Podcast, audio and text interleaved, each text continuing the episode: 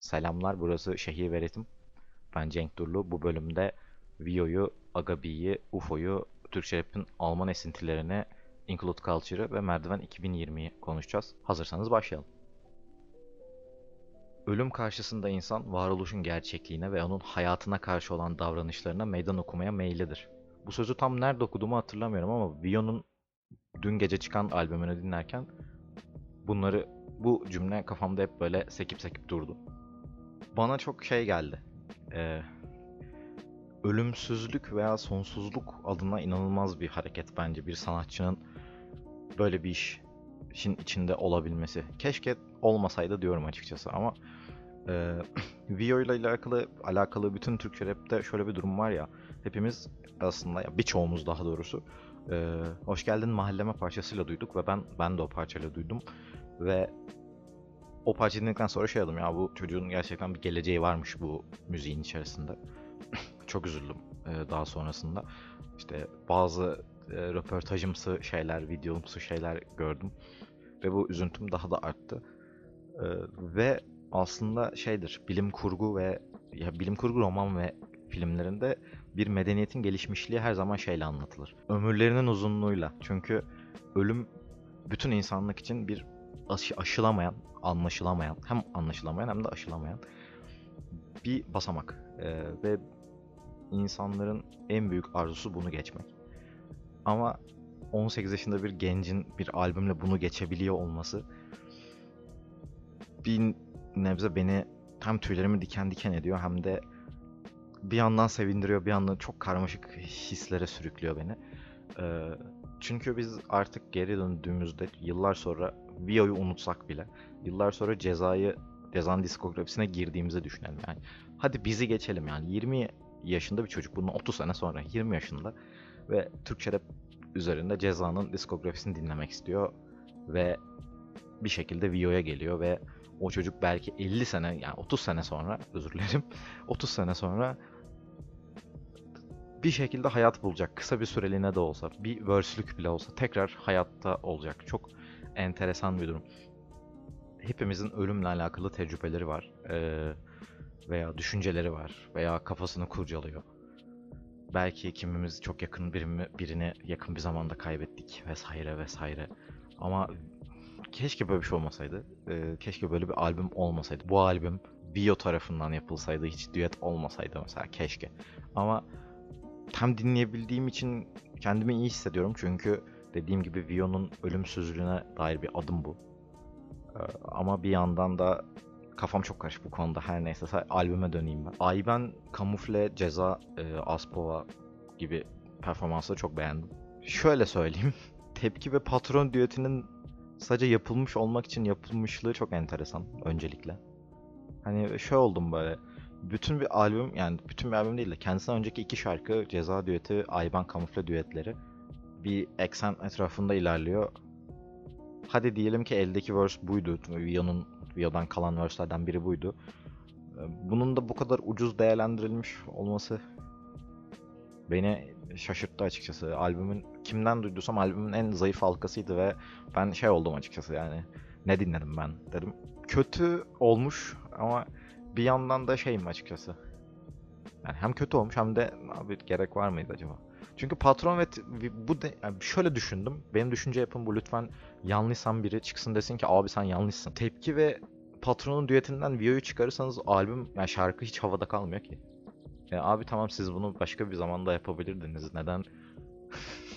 Aklıma çok şey geliyor ama kimseye konduramadığım için böyle bir şey yorum yapmıyorum. Buradan da isterseniz gelin bir biraz daha chill konulara geçelim. Agabi konusunda Agabi bu senenin hemen yani iki ay geçti sene başlayalı. İki tane single yayınladı. Kum Kale ve Bir Şey Yok. Ben Kum Kale'yi çok beğendim. Çok sert, çok hedefe yönelik bir şarkı olarak gördüm.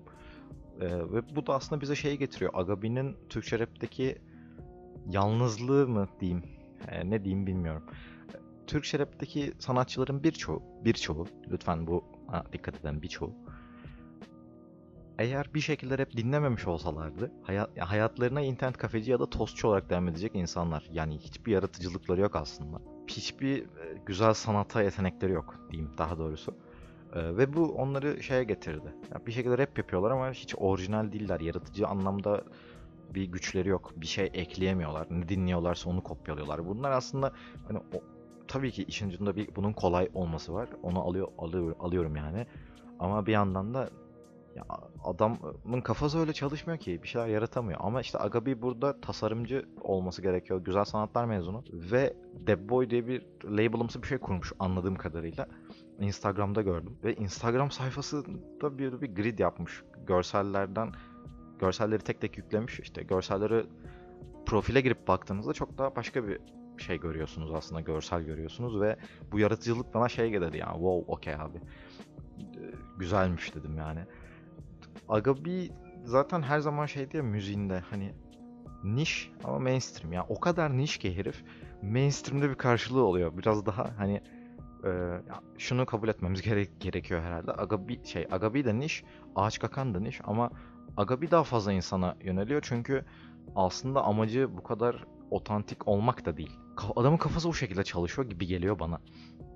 Ki tarzı, davranışları e, kendisiyle birkaç kere denk gelmiştim sahne dışında. Oradaki hareketleri falan filan da bunu tamamlayan şeyler aslında. Ve bu aslında şey de gösteriyor yani Türkçe rap'in böyle insanlara da ihtiyacı var. Freakliği abartmadan. Ve aslında şey konusunda tartışmamız gerektiğine inanıyorum. Türkçe rapte yaratıcılığı ne zaman konuşacağız? Bir yerde konuşmamız gerektiğine inanıyorum. Yaratıcı da olması gerekiyor insanın çünkü aslında bu müzik yani müziğin kendisi yapılmak için yaratıcı olması gereken bir şey. Drumları dizip üzerine flow yapınca ve bu flow'u 36 parçada kullanınca rapçi olunuyor ama ne kadar rapçi olunuyor? Çok örneğimiz yok mu? Özellikle Almanya'dan Türkiye'ye gelen bazı rapçilerde. Almanya demişken UFO'ya, Kapital'e ve Yuyu'ya bir bakalım istiyorsanız. Bu üç isim Almanya'da trap'i tekrar tasarlayan isimler diyebiliriz. Daha doğrusu özellikle UFO ve Kapital bu Almanya'da şu an deli delirmiş bir vaziyette olan trap sahnesinin en büyük iki ismi. Yuyu da bence benim görüşüm burası. E, bu listedeki üçüncü kişi. Peki ama neden?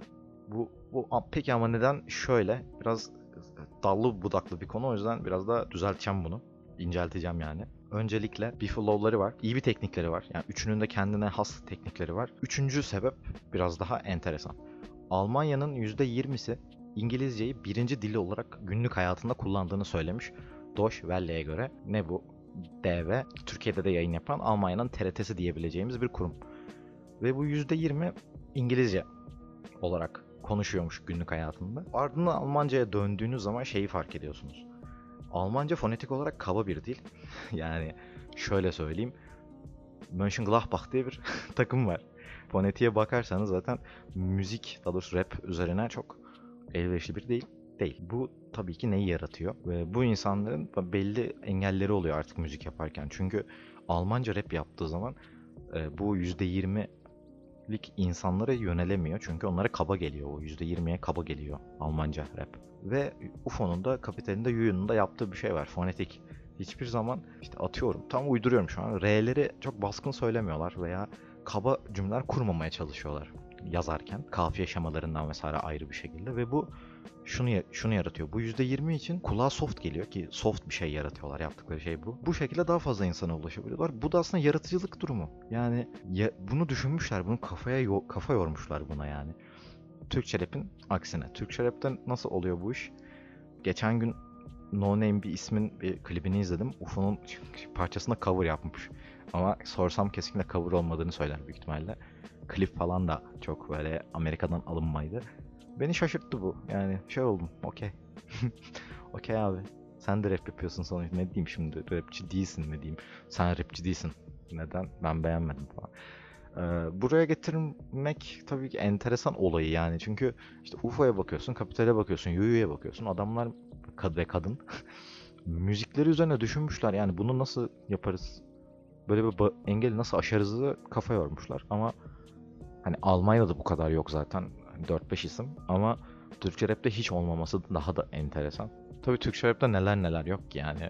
Geçen gün Include Culture şey paylaşmış ya. Ben onları rapçi görmüyorum. Sagopa'ya falan rapçi değil demiş yani. yani bu Include Culture olayının zaten boku çıktı. Ee, spesifik rapçilerin falan böyle inanılmaz kanka çekmesiyle bu kadar büyüyen bir sayfa ki Include Culture yerine Sub Street var. Bir de Deepest Culture var. İki tane sayfa var böyle. Ben onları takip ediyorum zaten. Include Culture'la hiçbir alakam yok. Ta ki bizim 5 element sunucusuna atılana kadar görmemiştim daha öncesinde. Ve şey oldum yani ben geri zekalı oldum sonra sustum. Sonra dedim ki aptal herif oldum tekrar sustum. Bir tepki vermemeye çalıştım çünkü böyle e, triggerlanmış şeylere koşan bir yapım yok dediğim gibi. Ama şunu da söylemem gerekiyor. Yani Sagopa Kajmer'e rapçi değil demek için ya dejenere bir gerizekalı olmanız gerekiyor. Ya insanları trolleyerek etkileşim arttırmaya çalışan aptal bir admin olmanız gerekiyor. Ya ikisi birden olmanız gerekiyor ya da bilmiyorum. Yani üçüncü ihtimal aklıma gelmiyor gerçekten. Yani çok saçma çünkü. Şuna da eminim Sagopa Kajmer'in sadece 2003 yılında çıkardığı, 2004 yılında, 2003 yılında çıkardığı Romantizma albümünde sarf edilen yani kelime sayısı, o albümdeki kelime sayısı bu adminin hayatında hayatın bugüne kadar kullandığı kelimelerden daha fazladır yani. Ee, tabii ki kelime bir kıstas değil rapçilikte ama bir küçük bir örnek yani küçük bir örnek. Yani ben admin mesela bu Include Culture isimli sayfanın yöneticisi Müthiş Bey, Kaan'mış galiba ismi. Ee, süzme gerizekalı. Bunu da hani ismiyle beraber söyleyeyim. Süzme gerizekalı arkadaşın mesela kaç tane Sagopa Kajmer şarkısı dinlediğini merak ediyorum. Sagopa Kajmer külliyatına hakim olmasını beklemiyorum ama mesela Romantizma'yı dinlemiş mi? Hadi Romantizma'yı dinlediyse Romantizma'yı anlamış mı? Hadi tamam anlamasın. Dinlemiş mi? O da yeterli benim için. Ee, ama arkadaşlar rapçilerle kanka olmanız size rap müzik üzerine yani daha doğrusu rap müziğin tarihi üzerine bu kadar sivri cümleler kurma şeyi vermiyor ya. İnanılmaz. İnanılmaz. Include Culture inanılmazsın. Seni hiç sevmiyoruz. Ve bilmiyorum kafam çok karışık senin hakkında. ya aslında keşke bazen Include Culture gibi konularda aklıma şey geliyor. Keşke bu kadar efendi bir podcast yapmıyor olsam. Ki burada TeamSpeak kavgasındaki küfürler gibi küfür edebiliyor olsam çok istiyorum. Sinirlendiğim zaman da kafamda kurduğum cümleler uçuyor gidiyor. Ama tabii ki şey de var. Include Culture üzerinden ben bütün Instagram sayfalarının aynı görülmesini tasvip etmiyorum. Substreet mesela gerçekten evet Include Culture'a biraz benziyor birçok anlamda ama bir şeyler yapmaya çalışan bir sayfa yani. Yani Substreet bugün çıkıp web sitesi, portal olsa buna yakın içerikler üretir. Instagram'ı efektif kullanıyorlar gayet. Ha Include Culture'ın bazı birçok eksisi Substreet'te de var. Ama en azından bu kadar aptal yorumlar yapmıyorlar. o da önemli bir detay. Deepest Culture işine bakan bir sayfamız. O yüzden gözüm ya bire Deepest Culture'ı koyarım herhalde diye düşünüyorum. Merdiven 2020. Merdiven e, yeni bir toplandı. Tekrar toplandı. E, Sansar ve Des eskilerden Despo şu an Des Des Des Kartes isimli yani Des kişisi virgül Kartes isimli bir albüm çıkardı ve bu Merdiven 2020'nin galiba ilk albümü olarak kabul ediliyor. Kabul etmemiz gerekiyor yani bunu. Ben Sansar'ın Des'le olan, hep Despo diye ismi geliyor. Des'le olan çalışmasını çok beğendim. Çünkü Sansar baremi o kadar düşürmüştü ki Sansar'dan biraz canlı bir vokal duymak beni tatmin etti açıkçası kendi adıma. Merdiven 2020 için çok enteresan duygular içerisindeyim. Çünkü çünkü bir numarada şu var. Mafsal da varmış ekipte. Yani Mafsal. Böyle bir görsele ne kadar uzun bakılabiliyorsa o kadar baktım. Mafsal mı? Mafsal. Yani Mafsal'ın tekrar rap yapacak olması beni geriyor. Çünkü kafamdaki Mafsal imajını yıkacak bir şey dinlemek istemiyorum. Hani e, Ototune'unda falan değilim bu arada. Ama kötü bir şey yaparsa diye çünkü insan paslanabilir. Gerginim bir nebze. Umarım iyi bir iş çıkar. Merdivenle alakalı görüşüm de şu. Sanırım biraz daha böyle eski ruhla bir şeyler yapacaklar. Çok dinlenir mi emin değilim ama eski insanları yani bir sözde rapten uzaklaşmış insanları kendilerine çekebileceklerini düşünüyorum. Bu da aslında o insanlar yönelik güzel bir çalışma olur ve biz de bu insanların rapten kopmasını bir şekilde engelleriz diye de düşünüyorum. Ama bir yandan da hani gidip 2003 kafasında bir albüm yaparlarsa 2003 ayarında böyle bir albüm yaparlarsa tepki de görürler diye düşünüyorum. Çünkü insanların da beklentileri değişiyor zaman içerisinde. Merdiven 2020 bu sene böyle en takip edeceğim şeylerden biri Mafsal'dan bir şey dinler miyiz acaba? Merak içerisindeyim. Merak içerisinde olduğum bir konuda Canka'nın geri dönüyor olması. Çocukluğumun böyle en efsane olaylarından biri Canka'nın disleşmelerdeki punchline'larıydı. Çok iyi lafları vardı ve gerçekten kahkaha atarak dinlediğim şeyler hatırlıyorum. Çok eğleniyordum Ee, ve benim için işte eski 2010 öncesi rap döneminin prime anı şeydi. Pus- Pusat Big Boss'un Bang Bang Mixtape çalışmasıydı. Çok iyi laflar vardı yani ben deliriyordum. ve geçen gün e, Instagram yani önüme düştü e, sunucuda e, post atmış geri dönüyorum falan gibisinden E, ve bir küçük bir akapella paylaşmış. O kadar heyecanlandım ki o kadar heyecanlandım ki yani. Ama maalesef podcast kaydedemeyeceğim çünkü e, objektif olabileceğime inanmıyorum. E, sanırım nostalji hissiyle beraber bir şekilde şey olacağım. Aman tanrım ne kadar iyi gelmiş geçmiş en iyi çalışma falan olacağım. Ama büyük ihtimal o kadar iyi bir çalışma olmayacak. Merdivende bahsettiğim sebeplerden dolayı. Yani bizim de beklentilerimiz değişiyor olabilir ya da Canka'da mesela bir anda o punchline'ların hepsini tak tak tak tak koyamayabilir. Ha, yap bir küçük bir akapella videosu paylaşmış. Kötü değil. Yani okey oldum zaten o yüzden aslında bu kadar yükseldim. Ee, merdivenden daha çok yükseldim ya da Mavsal'dan daha çok yükseldim ama tabii ki önce bir şey olacağım. Bir çıksın. ben bir dinleyeyim. Albüm çıkıyormuş galiba. Albüm olarak çıkacakmış galiba. Böyle bir dinleyeyim birkaç kere. Kafamda tartayım falan. Ya da coşacaksam da coşayım, düşeyim. Ondan sonra yazarım. Ya da konuşurum üzerine. Bu geri dönüşler beni hem geriyor hem heyecanlandırıyor. Çünkü kafamızdaki o imajların hepsini bitirme güçleri de var. Arttırma güçleri de yani piyasaya gerçekten çok iyi dönme ihtimalleri de var ama çok kötü dönme ihtimalleri de var. Bu tamamıyla onların ne kadar raple kaldığıyla alakalı. Canka ve Mafsal konusunda soru işaretlerim var benim. Merdivendeki birkaç isimle alakalı daha böyle soru işaretim var. Yani şeyim böyle. Bunlar gerçek hayatta ne kadar rap dinliyordur acaba? Yani bu rap üretmedikleri, rap yapmadıkları dönemde ne kadar rap dinliyorlar, güncel rap dinliyorlar. Merak içerisindeyim. Bunlar bugün konuşacağım konulardı. Teşekkür ederim dinlediğiniz için. Umarım hiçbir şeyde böyle hızlı hızlı geçmemişimdir. Kafanızda bir soru işareti varsa bana Twitter üzerinden ulaşabilirsiniz. Kendinize çok iyi bakın. Rap müzikle kalın. Görüşürüz.